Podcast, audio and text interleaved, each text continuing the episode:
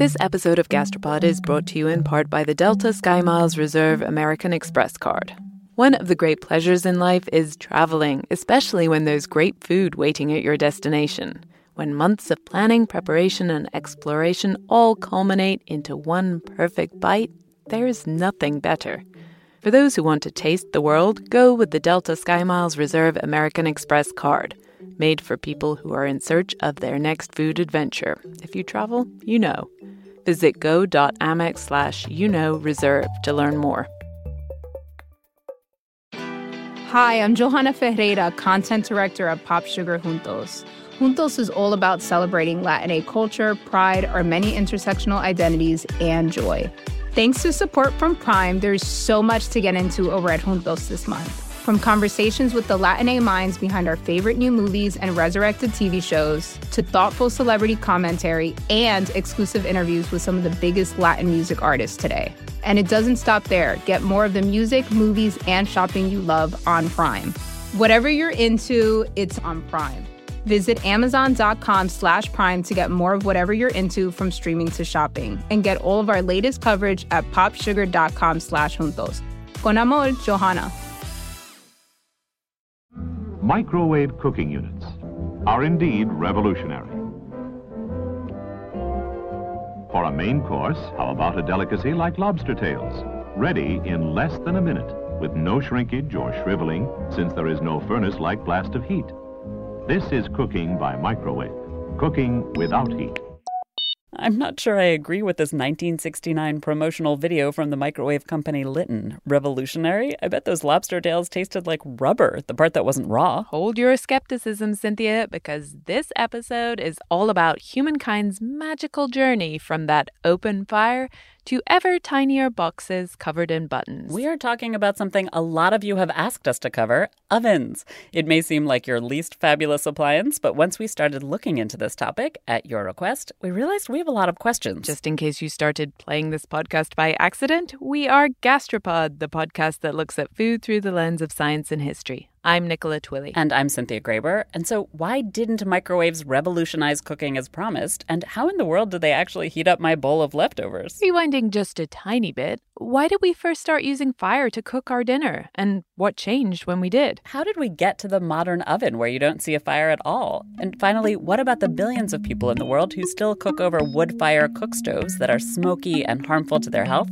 Why is it so hard to help them switch to something better? All this, plus some smoked sausages and exploding eggs. Oh, well, I had a kind of absurd introduction to the problem because I was studying the feeding behavior of wild chimpanzees. And I tried to eat everything that chimpanzees ate, and I even tried to go for days at a time, eating only what they ate. This is Richard Wrangham. He's a Harvard anthropologist, and in 1972, he was in Tanzania studying chimp behavior. And it did not take him long to figure out that eating like a chimp was not much fun. It left me incredibly hungry.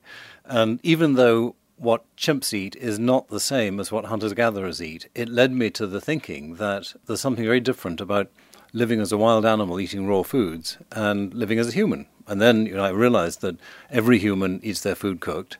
So I started developing the idea that uh, humans have something special about them. We need cooked food. Richard eventually wrote a book called Catching Fire How Cooking Made Us Human. Fire and cooking, that's what allowed us to get more calories from our food and spend far less time and energy to eat and digest it. So if we were a chimpanzee of our body size, we would be expecting to eat something like six or seven hours a day.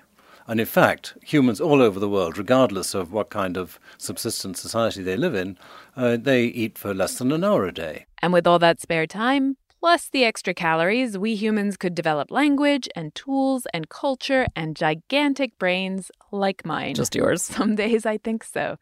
But maybe you too, Cynthia. Thanks, appreciate it. So, using fire to cook our food, that was revolutionary. It changed the course of human history, it changed the trajectory of life on Earth. But cooking over an open fire was pretty much it for millennia. That was how we cooked. And now we mostly don't. Sure, sometimes when we're outdoors, but for most of us, dinner is no longer cooked over a fire. Cooking over a fire indoors? It just looked and smelt so alien to anything that I've ever thought of as cooking. This is Bee Wilson, one of Gastropod's most favorite guests. She was in our very first episode and another on how we learn to eat, and we love her. But that's not the only reason we called Bee up this episode. She's also written extensively about what happened when we cooked over fire and the development of the oven in her book, Consider the Fork, which is absolutely awesome. And in that book, she describes the experience of watching a man called Ivan Day roast meat over an open fire. I mean, it was really the art of fire management. It was magnificent. Ivan is known for his work recreating historic forms of cooking and historic meals in Britain. Here was a man having huge fun poking a fire and producing roast meat that tasted better than any roast meat I'd ever eaten before, except, as Ivan rightly pointed out, I never had eaten roast meat before because what I had thought of as a roast dinner was really just meat baked in the oven. Whereas in Ivan's kitchen, he was standing there before this blazing hot open fire. And I'd heard people talk about blazing hot fires before, and I'd been in front of many fires that are lit almost for ornamental purposes in the winter. But a cooking fire is just something else altogether. The fire itself was impressive, but the taste of the roasted meat? That was truly next level. It was soft and tender, but had this wonderful, savoury, umami, beefy crust on the outside.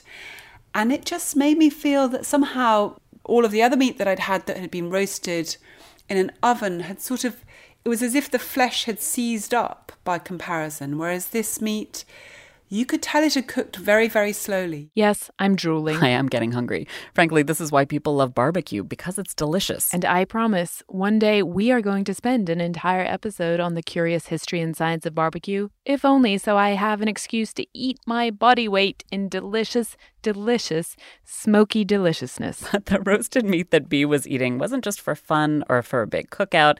It was how you cooked in 1600s England. And it's not quite as romantic as it sounds. Imagine that huge hot fire. It had to be really big to cook with. Imagine that super hot, super smoky fire inside the house where you lived. So, one of the things to say is that in the days when people cooked over an open fire, most people didn't have a kitchen. There was just one room where you cooked and lived and slept. And that smokiness must have permeated everything. But the upside of the hearth being so central, it was sometimes the only warm spot in the house. The fire was the central focal point, and I hadn't fully appreciated before I wrote my book that that Latin word focus means hearth. I mean, the, the fire was the thing that everyone congregated around. It was what gave meaning to your life. That central focus is gone. And another thing that mostly went with it are all the special, long handled tools you needed to cook over an open fire. But some things you still see today, like a spit, which is a stick or rod that you put through the meat. Sara Pennell is a historian at the University of Greenwich, and she wrote a book called The Birth of the English Kitchen 1600 to 1850. Sara pointed out that having a spit to roast meat on wasn't enough. For most of history, you had to have a person to turn the spit. And depending on what sort of household you're in, that could be female person power or child person power, or in elite kitchens, it was often uh, what the, the most lowly boy employees were set to do. But there were also such things as turnspit dogs. Dogs? This was a special kind of dog with a long body and short little legs, bred to run on a wheel that turned the spit around so the meat got roasted through. This breed is now extinct. Some people say its closest relative is a corgi, but Sara says they weren't really super common in the first place. It's not like every kitchen had its own turnspit dog. It's not that they didn't exist, but they were very sort of regionally specific. Whether or not the turnspit dogs were common, the roasts were not only common, but they were incredibly famous. This is what British food was and is famous for roast meat, roast beef. There was even a patriotic song about roast beef. I don't know the tune, sadly, so you're spared me singing, but here is how the lyrics go. When mighty roast beef was the Englishman's food, it ennobled our brains and enriched our blood. Our soldiers were brave and our courtiers were good. Oh, the roast beef of old England. I have never sung a song to roast beef, though Bee's description sounded worthy of a ballad. In fact, I've never heard of any song devoted to meat at all.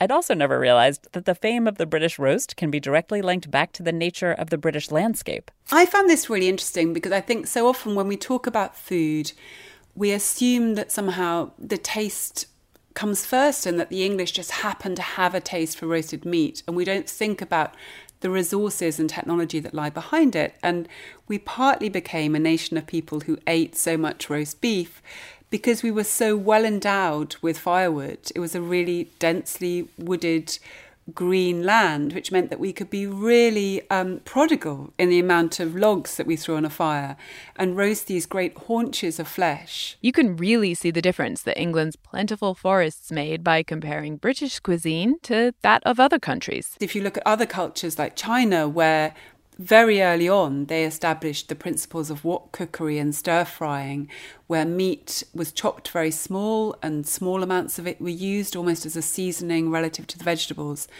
And that's conversely a cuisine of frugality and scarcity, out of which great ingenuity was born.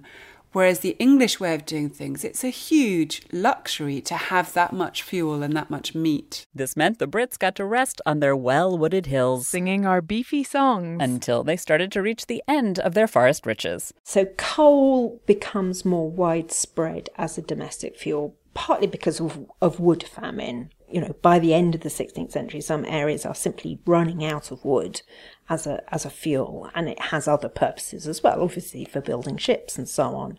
Obviously, it's also to do with the opening up of coal fields in the northeast. Suddenly, fuel economy is the mantra of the era. This is the second half of the 1700s, and not only is wood starting to become scarce and coal mining starting to be an industry, there's also the fact that people are moving to cities, and when you live in a city, it's often a very long walk to go and collect wood but someone can bring coal to your door. And in your new urban house, you don't have enough space to have a huge open wood fired hearth in any case. Luckily, with coal, you don't need it. When you start burning coal, you you can have a smaller hearth because you've got it's more intensely burning fuel. These new coal cooking fires weren't just smaller. Very early on, people started enclosing them a little. They'd put a grate over top the hot coals. And from that, you start getting uh, side hobs for putting pots and pans on.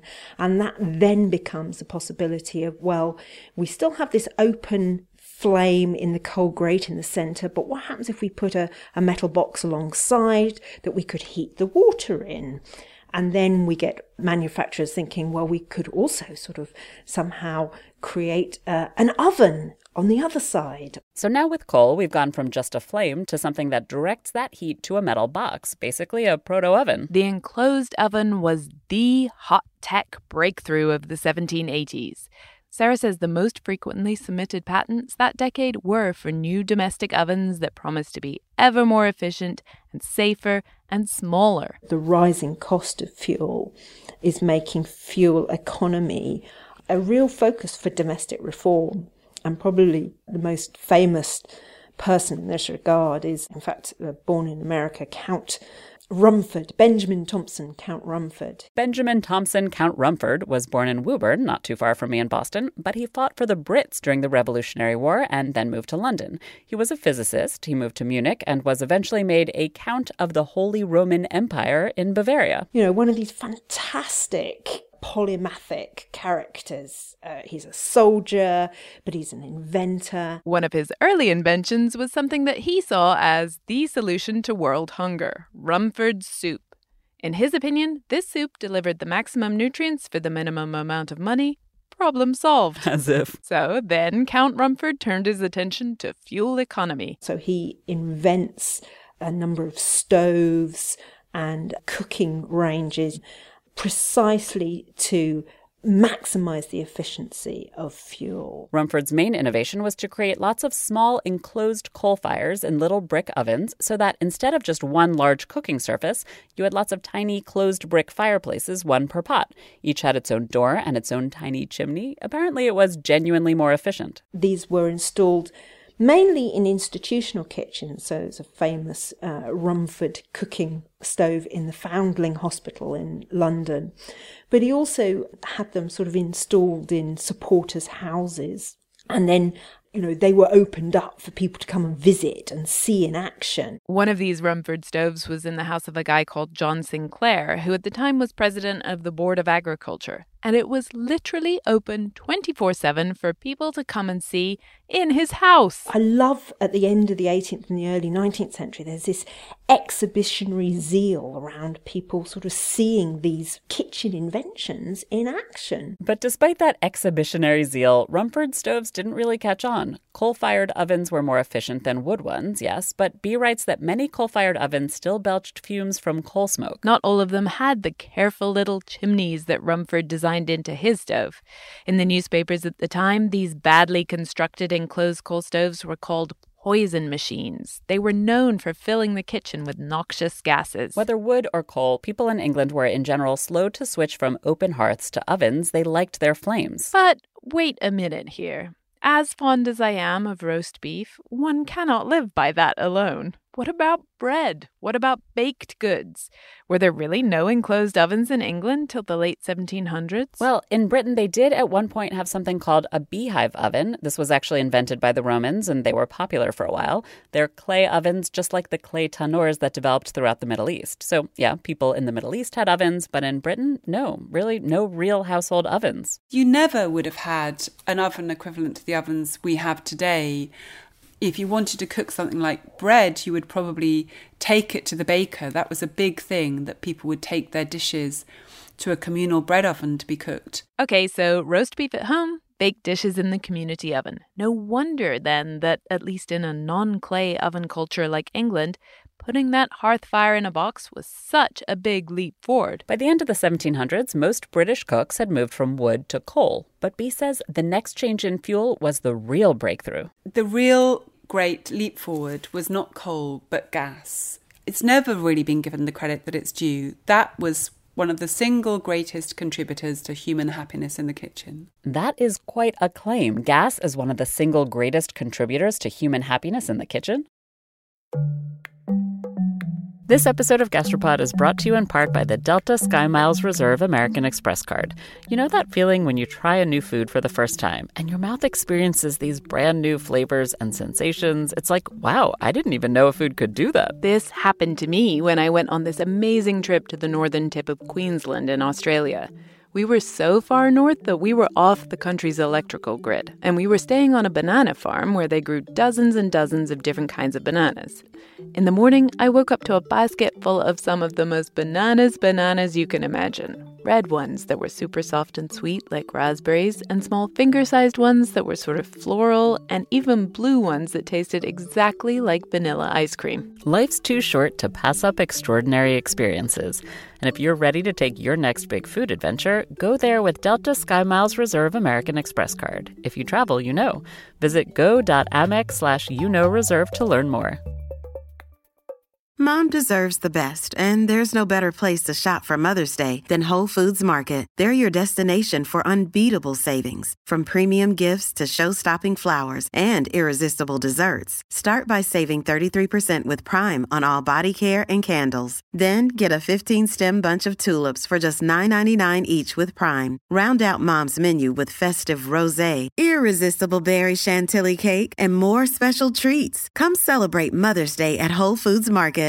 If you take a technology like gas that enabled people to do the things they did already, which is to get a delicious dinner on the table, but to do so at a fraction of the cost and a tiny fraction of the risk to personal health, that's great. It's magnificent. And that is what gas cookery did. It made life pleasanter, it made life more convenient, it meant that you could switch fire on and off at will, which is an incredible leap forward. All that smoke from wood or soot from coal gone.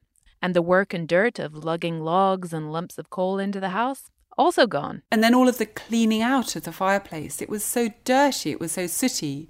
And gas at a stroke liberated people, specifically women, from all of that work. Gas was also far more efficient, but the biggest thing is that people were no longer chained to their hearth or their wood or coal fired oven. It's amazing if you think how much people were just enslaved by looking after the fire, making sure that they weren't burnt as they slept by the fire at night. And that was a really important job. We talk about curfews as being a time that teenagers have to come back. But actually, the original meaning of that was it was a cover that people put over the fire at night to make sure that the house didn't burn down. I had no idea that's what curfew originally meant. But for all its curfew breaking allure, gas didn't catch on right away. The amazing thing is that it took almost a century from the first experiments with gas cookery to gas becoming generally used in mainstream British kitchens and then the rest of the world. But it was partly that gas as a technology, it had to be supplied by a gas company. And it's one of those inventions, a bit like an electric car, where you think there's this whole infrastructure that has to be in place in order for people to be able to cook with gas stoves. Unlike coal, which gets delivered to your door, or wood that you go and collect, you know, you can't go and collect gas. It's got to be piped into your street and into your house in order for you to have the equipment that is run on it. So it's an urban phenomenon in the main first. So, as you've been listening, maybe you've been wondering why we're telling the story of how open fires got turned into ovens in the UK and not in the rest of the world that did, in fact, use ovens for thousands of years. This is why this series of really rapid, really significant transitions. On the one hand, England is late to the oven party. We didn't come to the domestic oven till much later than, say, the Middle East, so we can see the change happen really quickly when the wood runs out. And then on top of that, the Brits innovated quickly because that moment in history, the lack of wood and the movement to ovens, it coincided with the Industrial Revolution and rapid urbanization. And the result is a century of frenzied oven innovation where you can see people inventing and resisting and adapting to all these new cooking techniques in what is actually quite a short period of time. And speaking of resisting, even once the gas delivering infrastructure was in place, people were still a little nervous about these life changing ovens. People were terrified of gas. They thought it was going to make the food taste and smell disgusting. They thought there would be explosions. Servants were said to be especially terrified that they were going to die by the gas. On the other side, there were gas boosters. Celebrity chefs endorsed cooking with gas, the gas companies promoted it, and there were public demonstrations, which were sometimes not completely successful. There was some account of some Victorian dinner that was done that was meant to publicise the wonderful benefits, but everyone came away saying that food tasted a bit strange. But I mean, it really probably, as with lots of things, took lots of other people to try it and survive and pass on the benefits. The gas stove users did, in fact, survive and even thrive. But although gas was, as Bee said, probably the greatest leap forward in our kitchens, it wasn't an unqualified blessing. So something is always lost as well as gained with these leaps forward. I mean, if you think about it, we are the cooking ape, as Richard Wrangham likes to say. We are defined by our relationship with fire, and these newfangled gas stoves are a huge shift in that relationship. It is also arguably the point at which fire stops becoming the focus of our lives. Sara says that this shift away from the open hearth was a topic of much debate at the time. People fretted that something important was being lost. There's a lot of discussion around the reform of the kitchen hearth, which is contesting, you know, the, the benefits of technology over the cultural values of tradition and the open hearth you know, the open hearth in the kitchen is culturally important. People miss the sense of that focal point in the home, the flame as the center of their houses, but they also miss the actual taste of the food cooked over that flame. There is both a sort of sentimentality about it, but also a sense in which actually, you know, food does taste better. And, and Acton is very clear on that. Is meat baked in an oven is dry and tasteless. Sara is talking about Eliza Acton, who is a food writer who wrote one of the first domestic cookbooks in England at around the time of this transition. And in her firmly held view, Gas ovens smelled unpleasant and were the quickest way to ruin your Sunday roast. And as I've been made well aware, a delicious Sunday roast beef was absolutely central to British identity. Which brings me to my secret theory about why British cookery has such a bad reputation. It all has to do with the demise of the real roast. I have that theory too. I really share that theory that we had this one thing that we were completely brilliant at. I mean, it's having seen Ivan Day doing it, it's not easy. And then suddenly open fire cookery goes out and we lose the tools, we lose the knowledge. and we have nothing to take its place. So we somehow feel at a loss. We never had learnt to cook things, to stew things in a pan in the way that the French had done. You know, cookery writers of the 19th century will say the British just have no art of soup making in the way that the French do. And it's partly maybe we could be blase because we could make ourselves these fantastic meals from roast meat. I'm just wiping a tear away here. See, my people were good cooks. We just used up all of our wood and lost our mojo. 300 years ago. Burn. But change is inevitable, and it's always hard. Sara says that each of these oven transformations, from open to closed and from wood to coal to gas, every change inspired complaints and reveries for the way the food tasted before. Take John Evelyn. He was a famous British writer in the 1600s. And we can go back actually to the 1660s, and uh, John Evelyn is no less nostalgic about the change to coal, he laments the loss of, you know, those succulent sausages that you could smoke up your chimney. You can't do that with a coal fire. Everything is, is sooty and charred. so much loss. And there's more to come, at least in terms of de skilling the domestic cook. Bee might think that the transition to gas is the single greatest thing to have happened in the kitchen, but it has some serious competition in the form of the super unsexy sounding thermoregulator. It was in the early 1920s when this technology was developed in Britain, in Birmingham.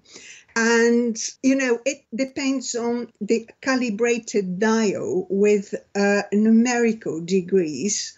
And it would indicate the different temperatures that the oven could be set at. Elizabeth Silva is professor emeritus of sociology at the Open University in the UK, and this thermoregulator did what it sounds like. It regulated the temperature in the oven. Before it was invented, i.e., for most of human history, people had all sorts of ingenious ways of figuring out how hot their fire or oven was.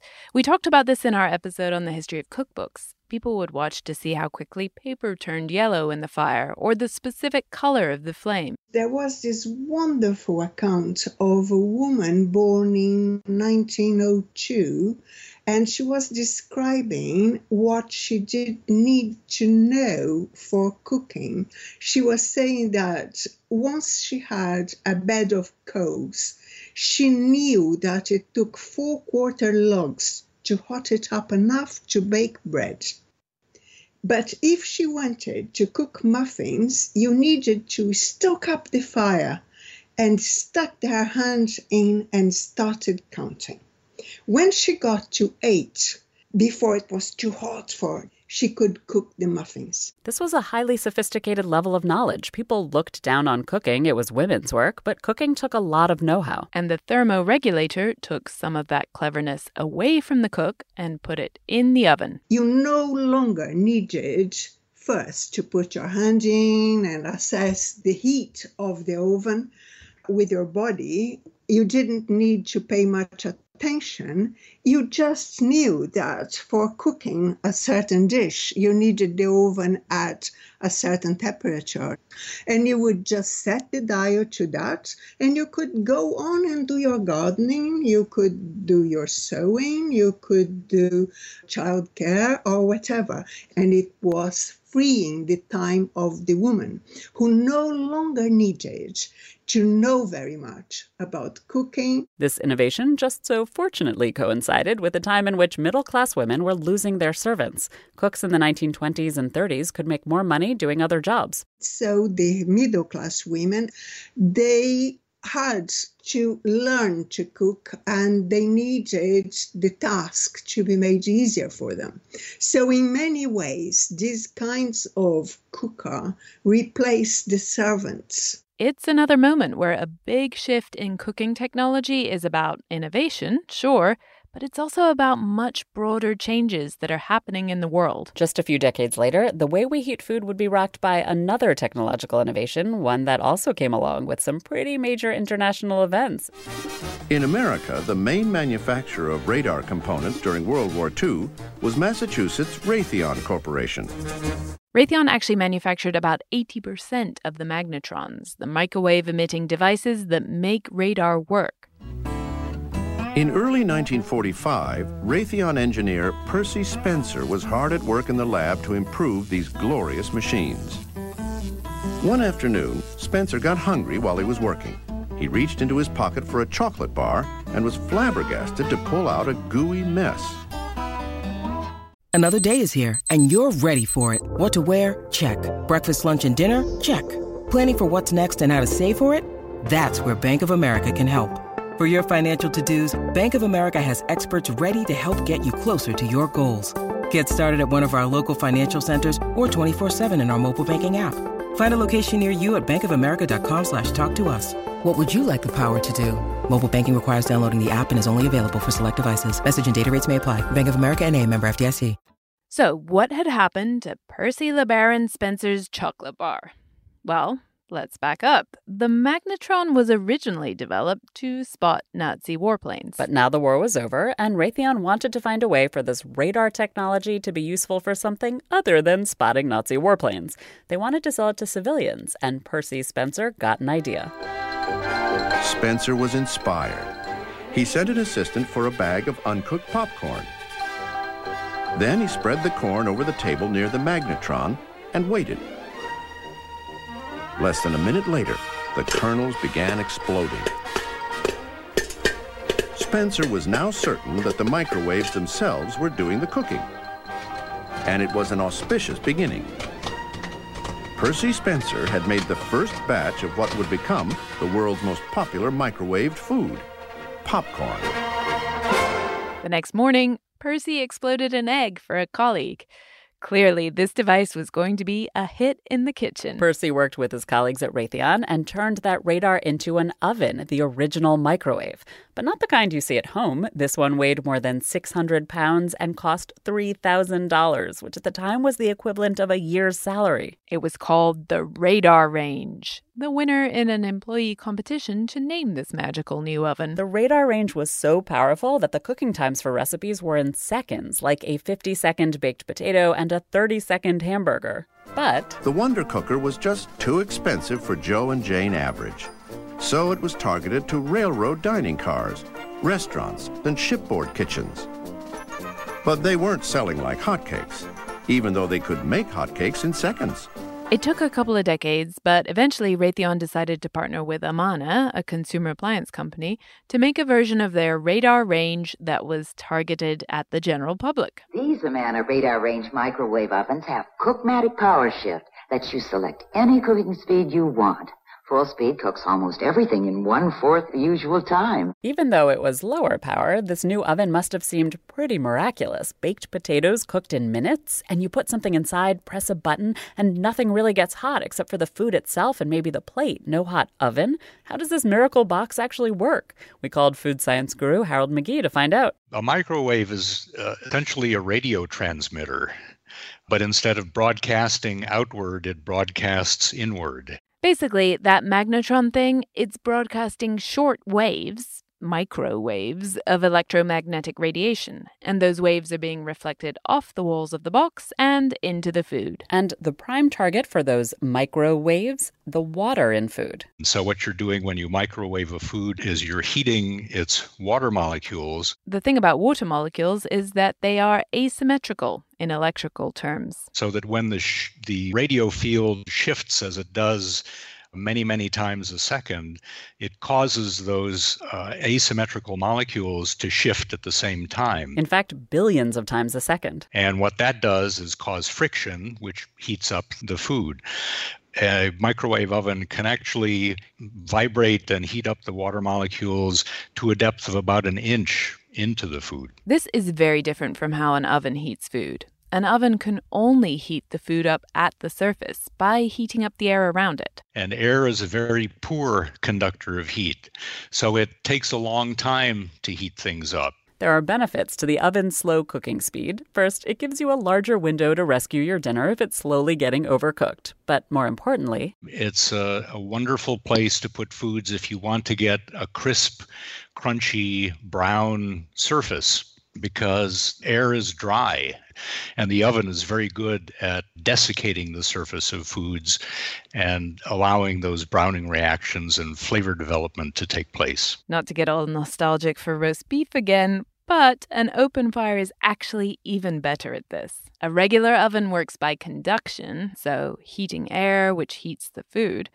A flame is pretty much pure infrared radiation, and that gives you the most gorgeous sizzling crust. Microwaves are good at getting water molecules really, really excited, which means those water molecules rub against each other and generate heat. Sexy. So it's great at, say, reheating soup. But if what you want is that wonderful browned crust, it's simply not going to give you that. No no delicious roasting or baking or browning in the microwave. So one of the things that is really weird about microwaves is that your food gets sweaty in them. And that's a problem. Actually, your food sweats in an oven too. Anytime you heat a food with water in it, it begins to cool itself off just the, the, same way we do by evaporating water from its surface. In an oven, that air is hot, and so the surface stays hot too. But in a microwave, the surface sweats and cools down, but the water an inch in, it's heating up and it can't go anywhere. So it turns out that you can actually burn foods on the inside in microwaves. There are other problems. These microwaves, they're waves, so they have high points and low points, which leads to the dreaded issue of hot and cold spots in your food. This is a big enough problem that there's a microwave scientist at Cornell University named Ashim Datta who is studying just this issue. If you have a hot air oven with a fan, it kind of mixes and, and every place is close to the same temperature that is fundamentally not the case in microwaves because you have these patterns of high electric field and low electric field. Ashim's favorite way to demonstrate this problem to his students is with cheese. So you have a layer of cheese, and you'll see that some places it melts and other places it doesn't. But nobody was talking about or thinking about these types of problems when microwaves were first introduced to the public. These ads were all about the cooking revolution. From the beginning, the life of a cook has never been easy. But now there's Ward's incredible microwave oven. It'll defrost, simmer, bake cooks a complete meal for four in less than an hour. Well, the microwave oven. in the 70s, the microwave oven appears as the savior of the busy housewife. Elizabeth Silva has her own favorite microwave ad. It appeared in Good Housekeeping magazine in 1973, and it's addressed directly at, yes, the busy housewife. Your husband is returning from a conference in 45 minutes. The chairman and his wife are accompanying him. But dinner is still unprepared. You would like to offer tomato soup, followed by trout with new potatoes, peas, and asparagus, and for dessert, an upside down cake topped with peaches and cherries. Impossible until now. For today, in that time, you can cook the meal of your choice, set the table, put the children to bed, and get changed. Amazing. But once again, we're talking about an innovation in cooking technology that's also tied into its larger social context. At this point in the 1970s, the issue is that the busy housewife, she actually now has a job. But gender roles have barely changed, so she's expected to put dinner on the table for the chairman and his wife after a long day in the office. That's the excitement behind the microwave's introduction saving time. And as a result, the microwave also is another step towards basically not needing any knowledge about cooking or food at all. Which had a curious kind of side effect in terms of those gender roles and the question of who was doing the cooking. In many ways, there is a democratization of the cooking process once brain power is put into the microwave. I call that the emergence of the stupid cook. Teenagers could cook, men could cook. But how much of this was really cooking?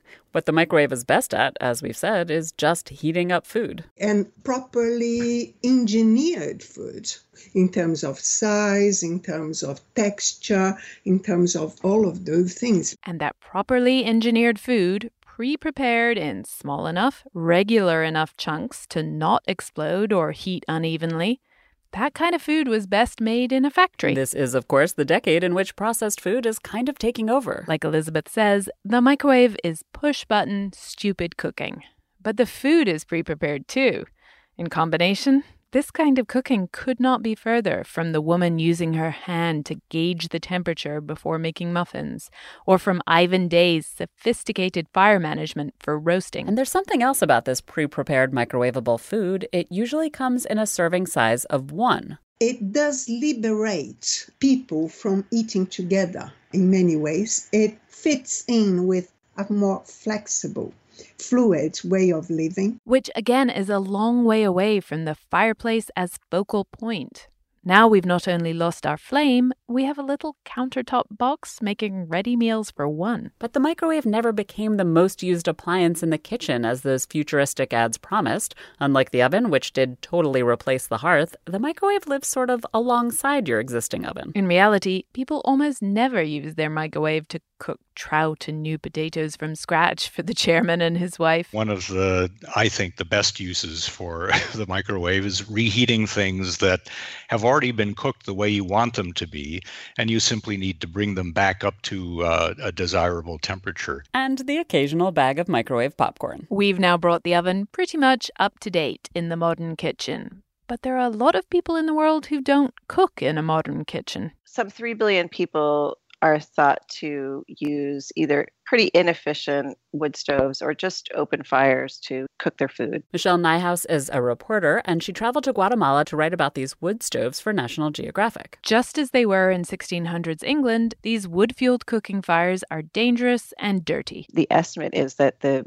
the typical cooking fire uh, produces about 400 cigarettes worth of smoke every hour. So you can imagine over a lifetime or over a childhood, particularly, that that would have a pretty huge health impacts. That's not the only problem with these inefficient wood fired stoves. People cutting wood for stoves can lead to stripping hills and regions of their forests, which can lead to landslides and other environmental problems. Plus, these stoves are sooty. The black carbon they emit is a major contributor to climate change. And when women and children have to walk farther and farther to find wood, they're often not able to go to work or school. So, this seems like an easy problem to fix, right? We've figured out ovens in the developed world. Let's just share that technology with these folks and boom. But what sounds like an easy fix is fortunately much more complicated. NGOs have been working on this issue for about four decades. It really all got started after a huge earthquake in Guatemala in 1976 a bunch of major international aid groups came into the country to help rebuild. And a lot of people, as they were helping families who had been affected by the earthquake, noticed that these families were dealing with these very smoky, inefficient stoves and thought, well, gosh, maybe we can fix this problem. So, this cook stove replacement effort started in the 1970s. That's about 40 years ago. You'd think maybe they'd have fixed the problem by now and everyone would have great ovens. You know, they've figured a lot of things out, but they've run into a lot of unexpected obstacles. Some of these obstacles are the obvious challenges. How do you make something that is fuel efficient and not smoky and super affordable and portable. And then some are only predictable if you look at history. The people who use these smoky stoves today feel the same as folks in England did when they couldn't cook their roast the way they wanted to. They're used to cooking tortillas and tamales on a big flat surface over a fire. No one wants to use a stove that doesn't cook their staple cuisine perfectly and they'll the husbands will say this food doesn't taste right or I can't warm my feet in the morning like I used to you know, stoves are at the center of a household. You know, they're really the heart of a household in many ways. You know, people gather in the kitchen, they warm themselves in the kitchen. And so it really gets at all these core family dynamics in a surprisingly deep way. These are exactly the kinds of things that British people complained about when they lost their open fires. They mourned their smoked sausages and roast beef and the loss of the focal point of their homes. Michelle got to experience the downside of those traditional fires personally. She spent Easter with the Perez family. And since they were using this inefficient old stove to cook a large meal, the kitchen was just full of gritty smoke. And it was a really happy, wonderful scene. People were laughing and talking, but they were clearly affected by the smoke too. You know, your eye, it's not the kind of smoke that you can get used to You know, it's it's not. I mean, people may be used to the feeling, but it's never comfortable um, because it makes your eyes water. It's really gritty and heavy. Michelle says her throat ached for days afterward. While Michelle was in Guatemala, she also spent some time with midwives who are trying to help families like the Perez family switch to cleaner gas stoves. And again, these efforts are encountering many of the same obstacles as gas stove promoters did back in England in the late 1800s. People were afraid the gas stove might blow up, so they were, you know, taught them about safety and how to make sure that their kids and, and their families would be safe. But perhaps most importantly, they role played conversations with other family members. One woman would pretend to be herself talking to her husband, and another woman would play the husband. She'd be saying, "Oh, you know, little husband, I need, I need money for the cylinder." Um, and then, you know, her friend would come up with all these objections. Why do you need that new stove anyway? You know, why do we need that? Why can't we just use what the stove my mom does? And so they would go through these arguments, and apparently it worked really well. And not only did the women, you know, just have practice standing up for themselves, but they also got clearer in their own minds why they wanted to make this change. And there's another trick that these international aid organizations have tried that seems to help with the transition.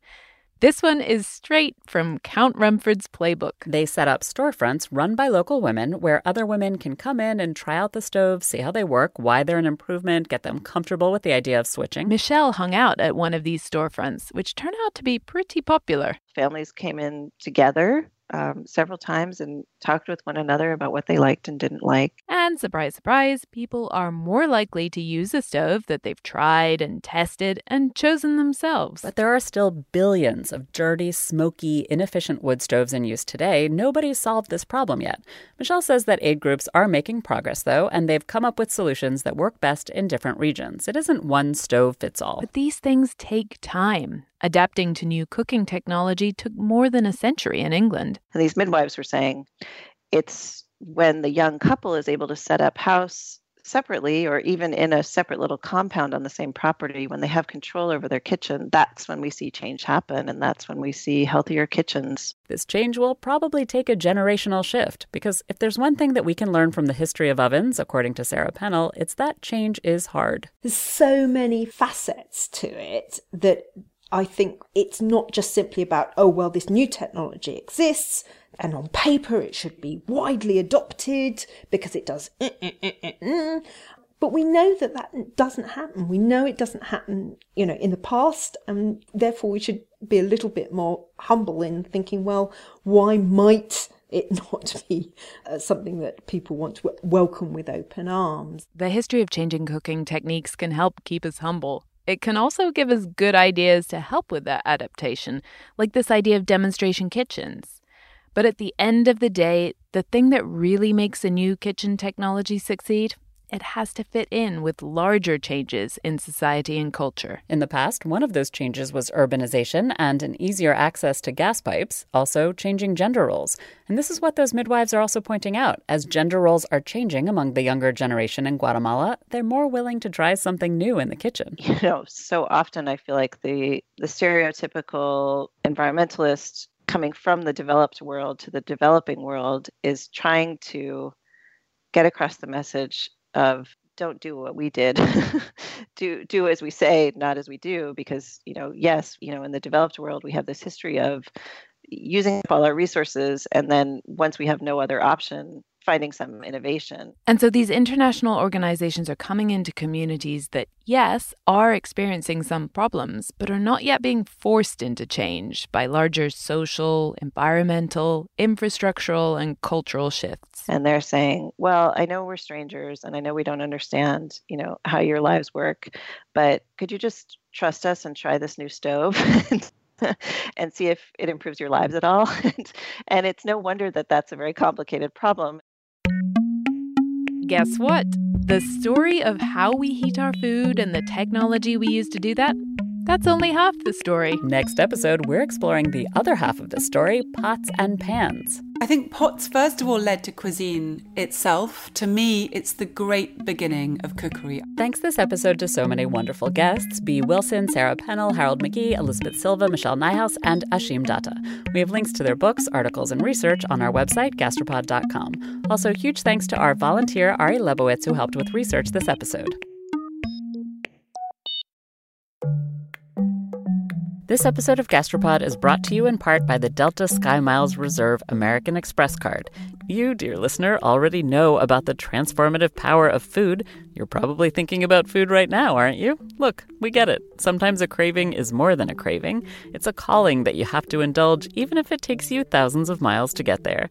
For those who want to taste the world, go with the Delta Sky Miles Reserve American Express card, made for people who are in search of their next food adventure. If you travel, you know. Visit go.amex slash you know reserve to learn more.